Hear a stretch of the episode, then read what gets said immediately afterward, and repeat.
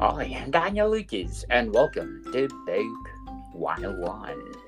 Book 101 is all about the books that I read for the last 40 years, and today I have my special guest.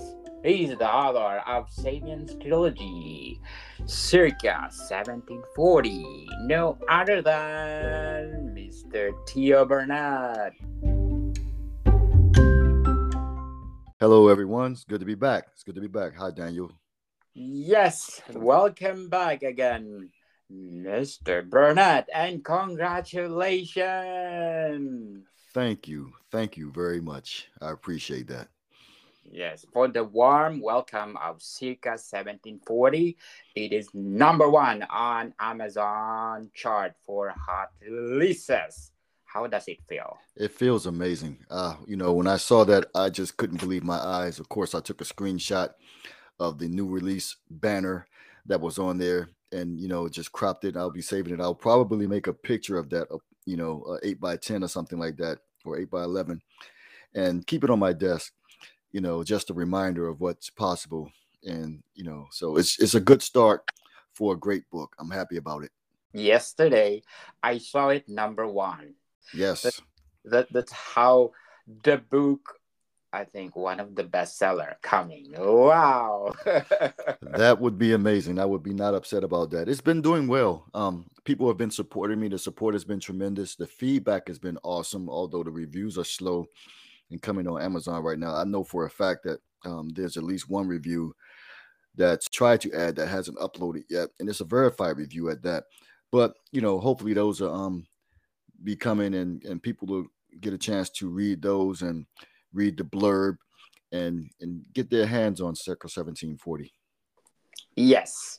Circa 1740. What behind the title? Circa 1740, it's, anytime someone says circa, it, we know that relates to of or about of time. And 1740 relates to the time that he travels to but does not remain in. And just a clue, but the story is actually set in the year 2211, where the main story takes place. My main character, Dequandre Tyson, time travels to the year 1740, so thus the title Circa 1740. So why did you choose 1740 or 18th century? Well, that's a good question, because I wanted to put my the story is about an individual who is not as, who doesn't do his part in his community, and he's indifferent to the plight of African Americans in America. So part of that, he needed to see the pathology that's of slavery and the ramifications that it had or will have, even in the year 2211 when he lives. And so, in order to kind of prove a point to himself, he thought it was going to go one way. It didn't for him, unfortunately and fortunately, but he wanted to go to ground zero of the trauma for Black people in America, and that was slavery. And that was Jamestown, Virginia, is where he traveled to. Is where the first slave kind of settlement occurred, where it was established. And so he wanted to go and see it in its rawness. And I wanted to make it. I chose 1740 because I wanted to set it, smack dab in the middle of slavery, when slavery was firmly established, but I didn't want it to be right up to the Revolutionary War. So I put it 1740 as opposed to the time that that actually occurred. And according to Miss Heather Henderson, one of your reviews, that's favorite prologue. Yeah, the prologue. And so one of the things that Amazon has taught me is that with the look inside feature, people, it's very important to start your novels off in a way that's going to capture your reader right away. So in this instance, the prologue allowed me to start right away with the action in media res, have it where we fall in to a situation where a great deal of action has already occurred. We're dealing with the aftermath, and somebody is dying right there on the page in the first sentence. And then we're dealing with the trauma of the individual, the point of view characters interiority at that point in time and all that he's dealing with while he's still trying to save his own life. And so that made for an exciting prologue that I'm not going to give away the surprise at the end of the prologue, but it's right there on the looking side. If you look at it, you'll see, and it hooks you right away. You know, it's exciting, it's pulse pounding, and you're right away, it makes you invested in that character and hope that the character survives. So it was a good start. I got, you know, I took my time with it, and I made sure that I laid it out in a way that if I were the reader, I would be, you know, unable to put the book down. And according to Ms. Henderson, you crafted the book in such a way that anyone will read will be addicted to it. That was the goal. That was the goal. Even in the points where there was not much action happening on the pages, I wanted to make sure that the there was intrigue and suspense label put into it. I wanted to make sure that everything that I wrote in this story was either foreshadowing or either pertinent to the story or to the main story. There's nothing wasted in here. I even had to go back and layer in to the story some red herrings for that reason. Yes. And emotions of the characters are sometimes so palpable. Yes. So in that situation, once again, I'm a very strong believer in plausibility and verisimilitude when it comes to my writing. In that vein, we put the, you know, we go to the parameters of the that I've established for the context of the personalities of the particular character, put them in a situation. And my goal at that point in time is to respond in the exact same way, a plausible way that character would do, given the fact that the character does have choices in that moment. And you hope in that situation that the character makes the right choice, but it's ultimately up to the character. And so it keeps you tuned in, it keeps you reading. And I think that is the key. Yes. So circa 1740, what historical events that influence you the most? Well, mainly it's the fact that slavery did happen in the United States, that Black Americans are still dealing with the trauma, and that certain individuals did benefit from slavery and still are reaping the benefits from it, though they may not believe so. And that we as a country are still dealing with the ramifications or the consequences of forced servitude by Black people in this country. And it's still, in a lot of ways, it's divisive. It's still, you know, has a wedge, and, you know, and there's a stigma sometimes associated with Black skin still to this day, and that comes with a great deal of skepticism, whereas other cultures that are, you know, that or immigrants that come here, you know, automatically get the benefit of the doubt in certain situations that we do not. So it's still, you know, alive and well, but it's a slow moving train. And our goal as people, Black, white, everyone, is to stay on the tracks. Yes. So circa 1740 is filled with care and love. How did you do that in the story? There's a lot of sensitive issues that go through here. So I address a lot of the things that went on in slavery, a lot of the bad things that went on in slavery. But I didn't want to present them in a way that was going to be a turnoff to the readers. So, you know, listen, I want Black readers, I want white readers, I want readers of all cultural backgrounds to enjoy this book.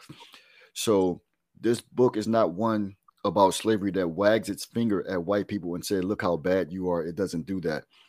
This is an introspective on Black people.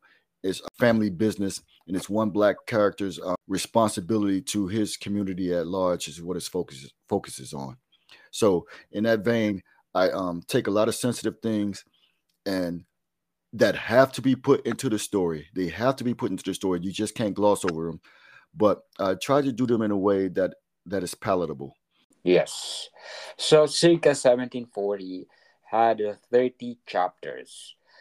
Which chapters have difficulties in writing with?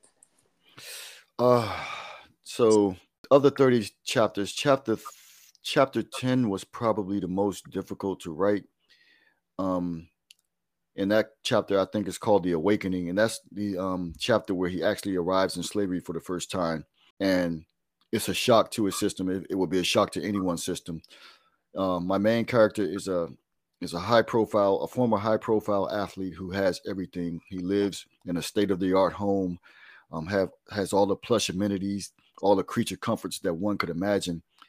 And then he goes to a time period where the first thing he notices when he arrives there is that his shoes are two sizes too small and his feet hurt. And so, and he's in a sweltering, musty structure, and there's no air conditioning. And so right away you feel it, you hear it, you see it, and everything is, I wanted to make that clear delineation and make it evident right there at that moment. And so he experiences some bad things right away. There's nothing good, because his arrival was at a time that was not opportune for him or the people who were around him. And so it was the wrong time for him to be ignorant to some things. So it has consequences and ramifications. And when you read it, you'll see exactly what I'm talking about. Yes, people. And Ms. Henderson said that filled with twists. Yes, absolutely. A staple of my writing style in any book that I write is that you won't be able to predict anything that goes on. A lot of the stuff plot wise or just is counterintuitive. I want to say counterintuitive, but because I do lay the foundation, I do foreshadow certain things, but I don't want anything to be predictable. So, although I do recognize that the value of tropes and things of that nature, I don't want any of my work to be cliche. So I work hard to avoid that. Circa 1740 is totally planned to us, the same with Savions Trilogy. It's totally planned. I plotted it out from beginning to end before I wrote a word. I had a complete outline. And I made sure to stick to that, which made for a quick write. I wrote this book in under 6 months as a result. It was plotted from beginning to end. I had the genre conventions laid out, had the key scenes laid out. I knew exactly what needed to be in there. I made sure all of those things were met. Circa 1740 is a worldview novel. That's the content genre of it. It falls under this the commercial genre of science fiction, but the content genre, which is more specific, is a worldview novel, and all of those things are met. It's all about the character having a mindset that may or may not be problematic, being made aware of it, confronting that, experiencing something as a result, and what we want to see as readers is whether it changes him for the better or for the worse. But we do know for a fact that he's going to be changed. Yes. So how many days and months you wrote Circa 1740? I think I was through the first draft in approximately 4.5 months, maybe 5 months.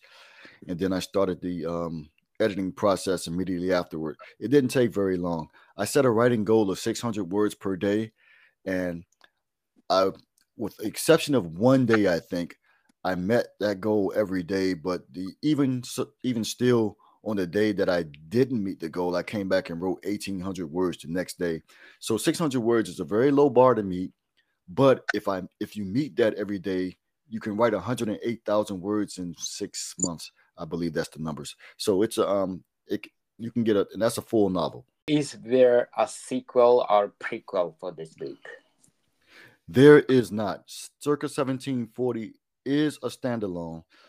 So you can expect to get a beginning, a climax, resolution, and and everything is going to be wrapped up in a nice little bow. It meets the genre conventions. If you study the worldview genre, and I won't give you any, the readers any clue, the listeners any clues. But if you study the worldview genre, it meets everything, all the expectations that are within that. And I say that because I don't want to give a clue to the ending, because there's a certain expectation of worldview genre and endings that this does fall right into the parameters of. Okay. Before we go on, Mr. Burnett, I want to shout out to the people listening in Italy. Grazie mille tutto. People listening in Piedmont. I have 41% audience share.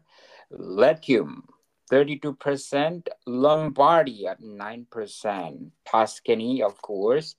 Emilia-Romagna, 3%. Aquila, I have 3%. Campania, 3% again. Torrentino Alto Adige.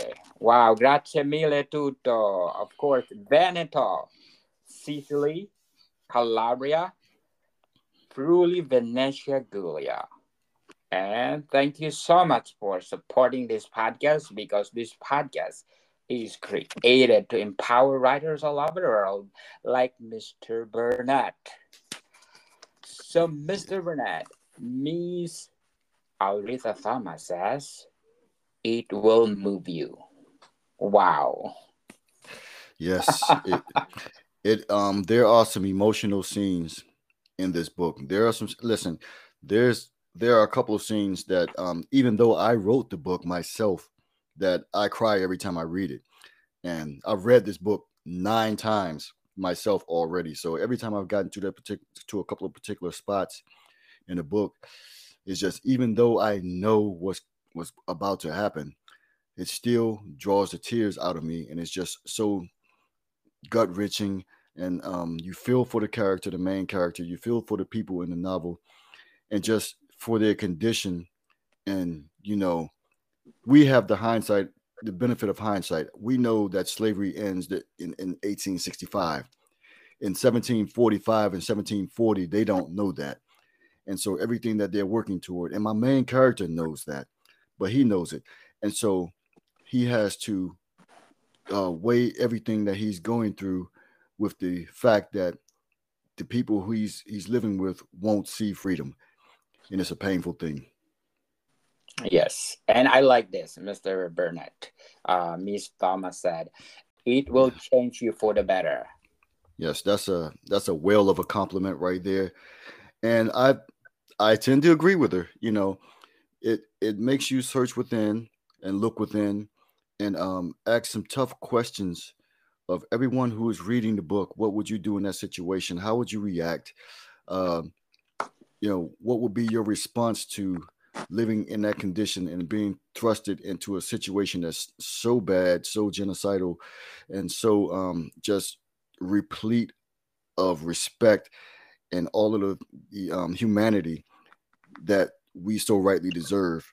Ms. Henderson and Ms. Thomas have a great objectives of your book, and they are well written, excellent read, amazing novel. I can more than agree with that. Well, thank you very much. And the one that stands out to me right there is the well-written part. You know, I'm a person who has an active and you know, a great imagination, but the technical aspects of writing I've had to work on, you know, and that's where the Sapiens trilogy came into play, because it allowed me to get my writing chops together. But the fact that, you know, they're saying well written is a great compliment. I take that to heart, and I'm still improving, and I endeavor to improve even more, but that really makes me feel good. I like that. So Sapiens is your like stepping stone to be better writer? Yes, absolutely. And hopefully each book that I write will have that effect on the next book.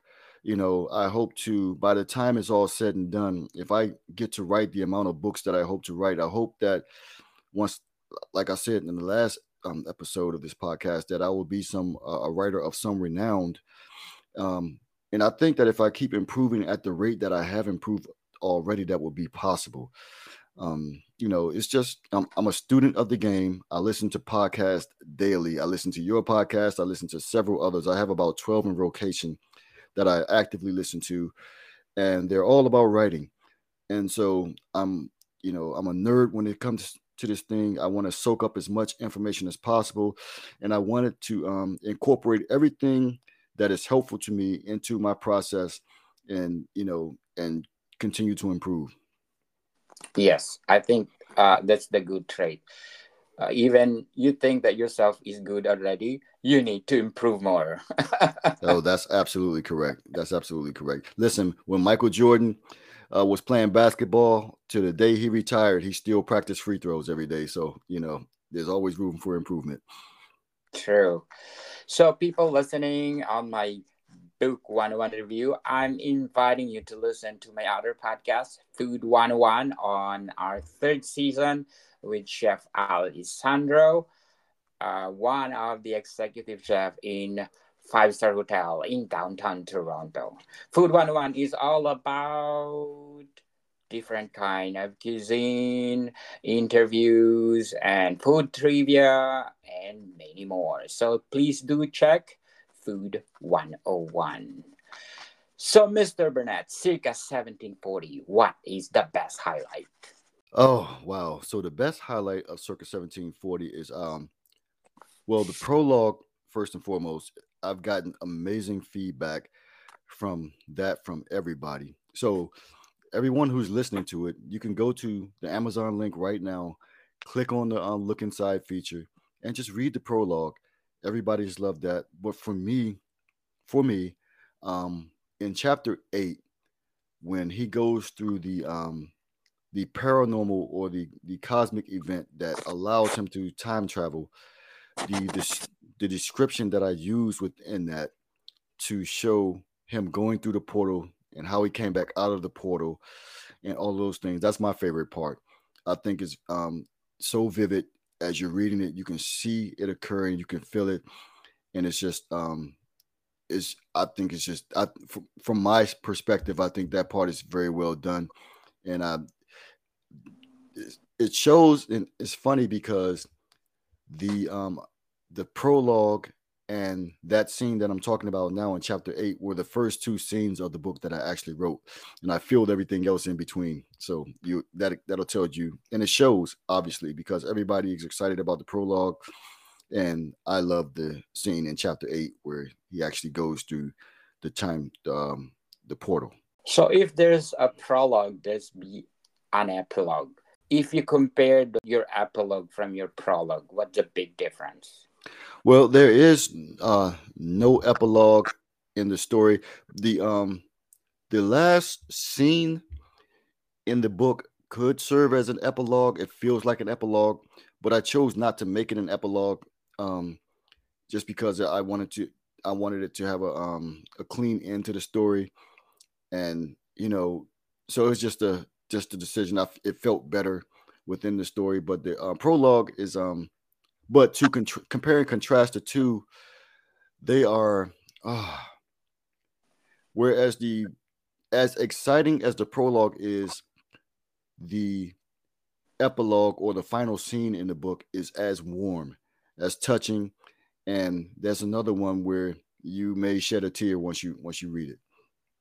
Yes, that's true. So if after 5 years or after 2 years, you want to modify Circa 1740, which part of the book you want to modify? At this point, at this juncture, there's no inclinations to do that. But if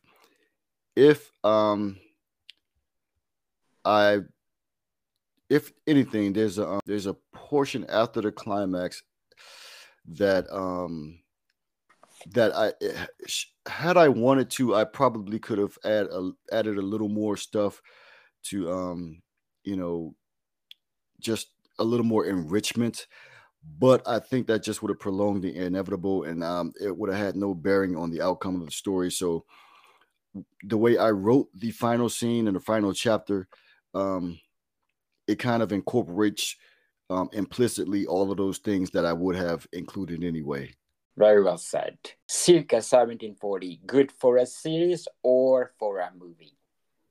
Oh, Circa 1740 would be either a movie or a miniseries. I can see it being done into four or five part miniseries, but it's, I think the best medium for this would be a standalone movie. And I think it would, I think it would be epic. It would be great. It would be something that would be amazing. It will be phenomenal. Yes. Even better. I like phenomenal. Yes. Yeah. It's phenomenal, Mr. Burnett. Circa 1740. Yes. So, most of the movie adaptation from the, they changed the title from the movie. Do you agree to change the title of the book from the movie that they do or the series? This is one where I'm almost sure that they would change it. I happen to love the title, but I think that were it to be adapted to a movie, that they would change the title, and I would be fine with that. You know, once again, as long as I was given credit for having written the source material, and you know, and all of the monetary stuff that goes along with that, then I would have no problem with it. But I think, I think that probably will happen. I just love the title myself, but I can see where somebody would change it. And I can see where they would take some creative liberties with some of the scenes in the novel as well. And as far as stretching out some of the things that go on while he's in slavery, I think the portion of time he spends in his own time is pretty much untouchable, because it's laid out in such a fashion that nothing could be sacrificed there. But I can see them taking some liberties on the other side. I think last Wednesday we talked about our third season with my co-host Krista Troublay, that some writers, they are discredited. Some other author like Mr. Herbert. Mr. Herbert is well known for horror genre novels, and we compare Mr. Herbert to Mr. King, and Mr. King is like a big hit, because if a movie outfit taking his work the same title of the book. May I know your opinion? Are you okay for that they discredit their writers? No, I'm not. But no, I'm not okay with that. I think that's a shame, actually. I think writers, as much as possible, should get credit whenever credit is due. Anybody who creates anything should be able to be acknowledged for the work that they've done. That's where the music industry gets it right. You know, if you sample somebody's work, or you do something that's too similar or too close to somebody's work, as we saw with the Blurred Lines and the Marvin Gaye situation with that, the songs, you know, sound a lot similar. And he was successfully sued, I believe, for that. So I think in the same way, that if you create something and if something is based on what you created or taken directly from you, then by all means, the writer should get credit for it. Yes, definitely. Because that is, I think, a big achievement for a writer or an author. That's correct. So let's talk about the main character of Circa 1740. What are the characteristics that you can share to us? Okay, so Dequandre Tyson is a very, very good basketball player. He is 25 years of age. He's 6 feet 6 inches tall, so he's prototypical size for NBA basketball player, and shooting guard. He's coming off a successful college basketball career, one in which he became a national hero when he hit a buzzer beater jump shot to win the national championship game for the Southside State Cerulean Knights, the university that he played for. Everybody in the country knew him from that point on. He was given the nickname, the Stud, by the color commentator Dick Rogers at that moment, and everybody from that point on knew him as a stud. He happened to be a sophomore in college when he hit the shot. Once he graduated from college, he went to work for a marketing firm, where he pretty much was the face of the firm. And so he, before that, he was trying to go to the pro league and ended up having a major knee injury. that stopped him from going professional. But his parents were smart enough to put a insurance policy on him. And so he got paid a handsome amount and made him pretty much a millionaire. So he didn't need to work, but he worked anyway because he wanted to stay active. And so he lived a good lifestyle. And so that's where we find him when the story begins. He's his problem with the worldview, which makes it a worldview story, is that he's indifferent to the plight of others. He cares only about himself. He's a pretty selfish individual in the beginning. And so that is pointed out to him by a co-worker of his. And so that's where the conflict arises. Yes. So how about the villain? How you crafted the villain in the story? The villain is in the worldview story, the villain is the protagonist is the person he's trying to be, and the antagonist is the person that he needs to get away from. And they're both contained within himself. And so that is the challenge for him. So he has to fight an internal struggle, and that is what's going on. And so the interesting thing for the reader is to see whether he is able to overcome that, and if he does, what he does with his newfound awakening at that point. Yes. So if you're making stories, is it the villain and the main character, are they have the same characteristics? My mentality about that is that the villain needs to be someone who is formidable. It makes for a better story is if the villain is more powerful than the main character, because it gives the main character something to overcome. It gives them a major obstacle, and it makes the reader have to root for them. So the villain needs to be a very capable individual. The villain needs to have a MacGuffin that is believable. The individual needs to be someone who has something that they believe strongly in, and it has to be to make sense to the reader. You know, we just can't have them be evil for the sake of being evil. That doesn't work anymore. You know, we can't have, you know, I mean, the Joker has been done, you know, so that character is out there, you know, is one of a kind, but we need individuals who have a purpose, and they need to fight for something, and just philosophically, they need to have a blind spot to how bad what they're trying to achieve actually is. The main character sees it, the reader sees it, everybody else in the world sees it, but the person with the power, the villain, does not see it. And that's what needs to be overcome. Very well said, Mr. Burnett. So 30 chapters. Which chapters inspired you the most? So I definitely liked writing chapter 4 of this book, and that is titled "A Tie, a Guy, and a Crucifix." And in that chapter, something, you know, very cool happens. You know, I'm not going to spoil it for the reader, but, you know, that's when they the main character gets his eyes open, and that's where kind of sort of the inciting incident, you know, is about to happen. So chapter 4, chapter 10, I love. Chapter 18 is incredible, and chapter 18 is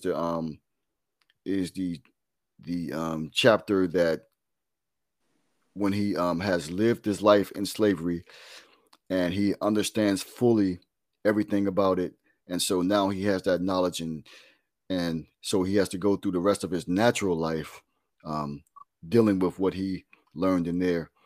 And so, and then also chapter 30, the last chapter, is one that I really love.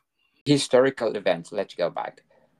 After 5 years or 10 years that you want to modify these circa 1740, which historical events you want to insert? So I the historical events are already included. I did reference the war because it does cross over to the Revolutionary War at some point in time, so you just can't have that occur and then not reference it at all. So I do mention that, you know, but the enslaved people on the plantation that I write about are not involved in that, but it does have some, it does touch them. So some things that happen in that war do affect them, whether it's adversely or, you know, positively. You know, I'll leave that for the reader to discover. And so it's set there. Now, 2211 is the other year that the story is set in.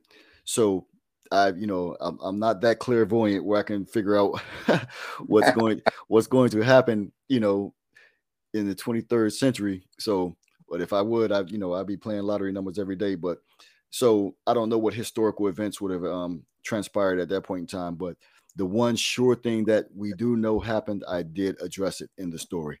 Mr. Burnett, so where do people buy your book? Amazon. Once again, go to Amazon. And especially with this book, I want to reiterate, you want to go to Amazon and just click on the look inside feature and read everything that is there. I promise you, once you read that, you'll be hooked. You'll want to read the entire story. There's no way that you can read that and not want to see what's coming next. So go to Amazon, either search my name, T.O. Burnett, or search Circa 1740, and you'll find it. And just please enjoy my story. Read it, review it, tell me what you think. And I'm just excited to hear from you all about it. Yes, people, let's support Mr. Burnett because all the books are phenomenal. Sapien Trilogy, if you want to listen to our conversation, we talk about Sapien, Dawn of Oblivion, Sapien, Days of Deception, and yes, Sapien, Then There Was Darkness. If you want to know those books, listen to us because we discuss the secrets and how Mr. Burnett crafted all those books and one of the kind.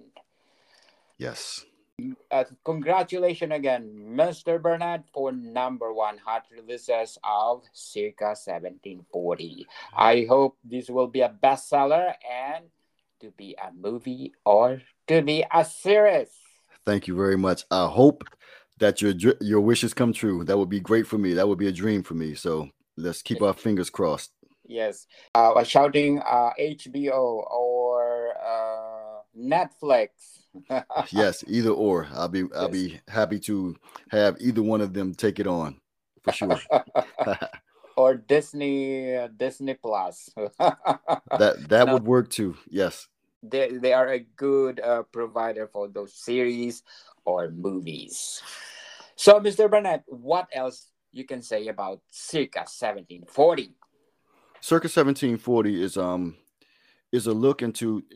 From a perspective of Black people, Circa 1740 is me talking about family business. That's what it's talking about. So, it goes beyond the stereotypical things that other people from the outside looking into us would see, and it gets into the nuanced behaviors that we recognize for ourselves, and goes into the different levels of what we think about one another.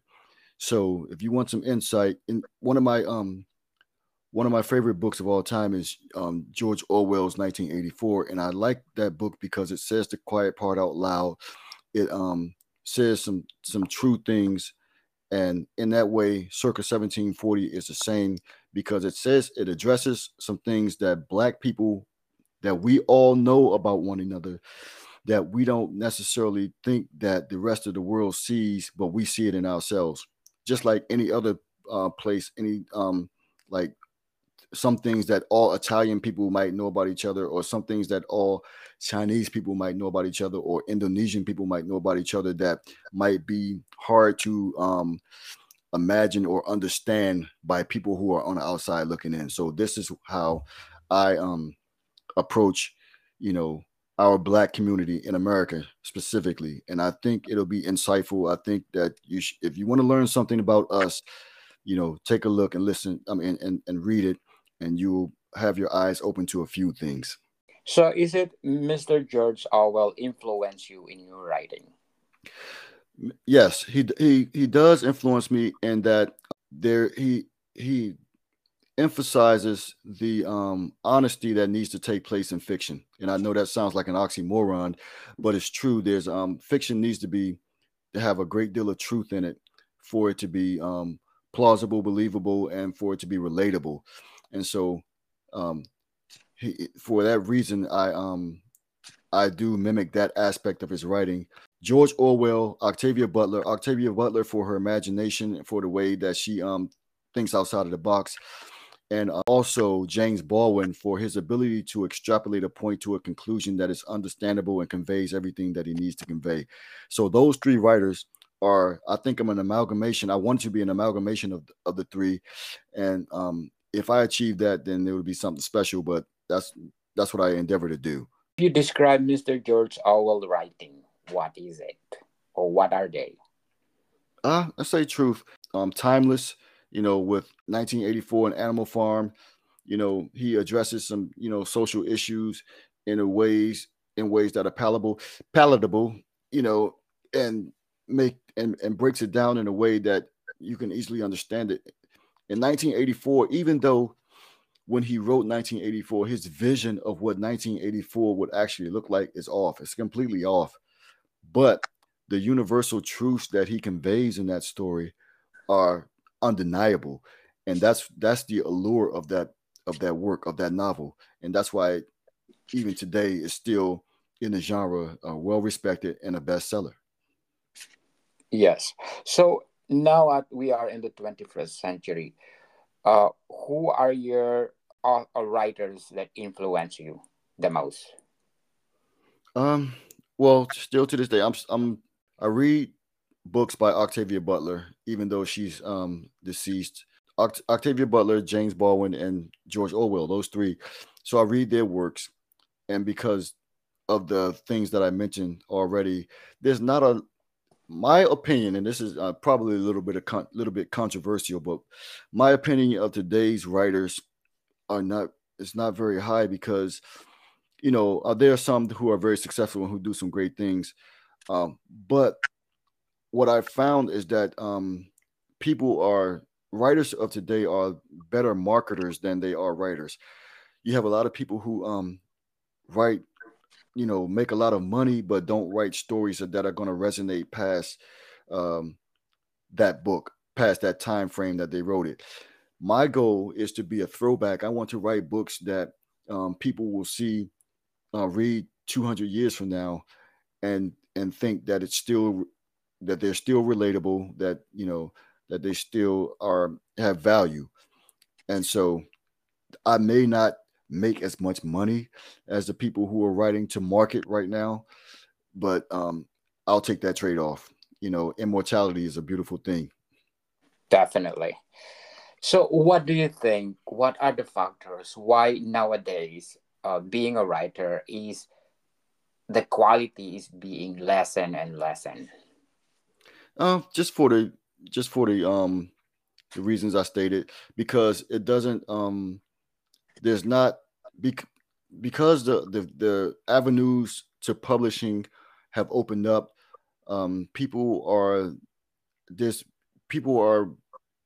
You have the ability to become a factory. People want to put out more and more product instead of taking 2 or 3 years or whatever the time frame that's needed to write the book that they need to write to perfect it or whatever. It's all about getting books out quickly. Marketing them, and you know, and then going on to the next one.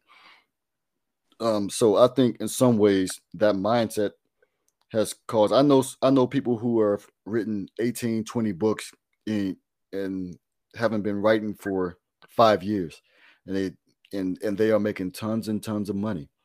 And so, but I don't, when it's all said and done, you know, I want somebody to pick up my book and be impressed from the first word to the last word. And, you know, whether, you know, I make any money on it or not, I want them to say that this is well done. And so that's the standard to which I write. So do you mean that nowadays we are producing quantity, not quality? I think, yes, you said it better than I did. But yes, I think that's what's happening. What is your advice so that we maintain the quality of writing that we had before, like the time of Shakespeare, Dickens? My biggest would be to take your time, write something that you'll be proud of. And I know that since people have pseudonyms and pen names, you know, nowadays that they write under, is not as much importance put on it. But ultimately, you know, those things can always be attributed back to you. And you know what you're writing. Even if I wrote under a pen name, and if somebody was sitting there beside me and just trashing the novel that I had written, I would feel horrible about that. So I would want to be able to be proud of whatever I've written. I want, like I said, I want it to be timeless, and I want people to look back on it. I want my family members to be proud of what I've written, and I want it to be just respected work. So that's the standard I adhere to. So that would be my advice. Write something that you will always be proud of. Take your time. Don't rush your work.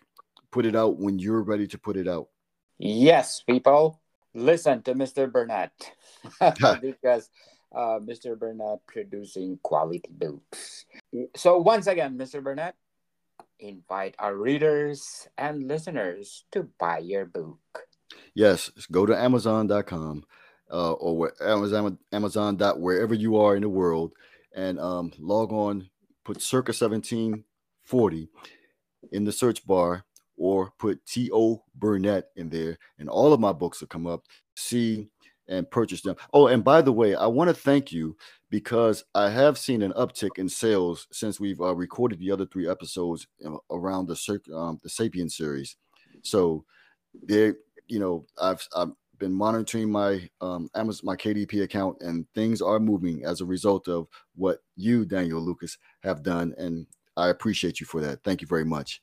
You're welcome, Mr. Burnett. And I hope we finish all your books. You can come again and talk about your books that you read, and you can promote your book. Thank you so much for your time, Mr. Burnett. Thank you very much for having me, Daniel. This has been an absolute joy. It's been a blast, and I can't thank you enough for what you've done, giving me a platform to talk about my books. This has been amazing.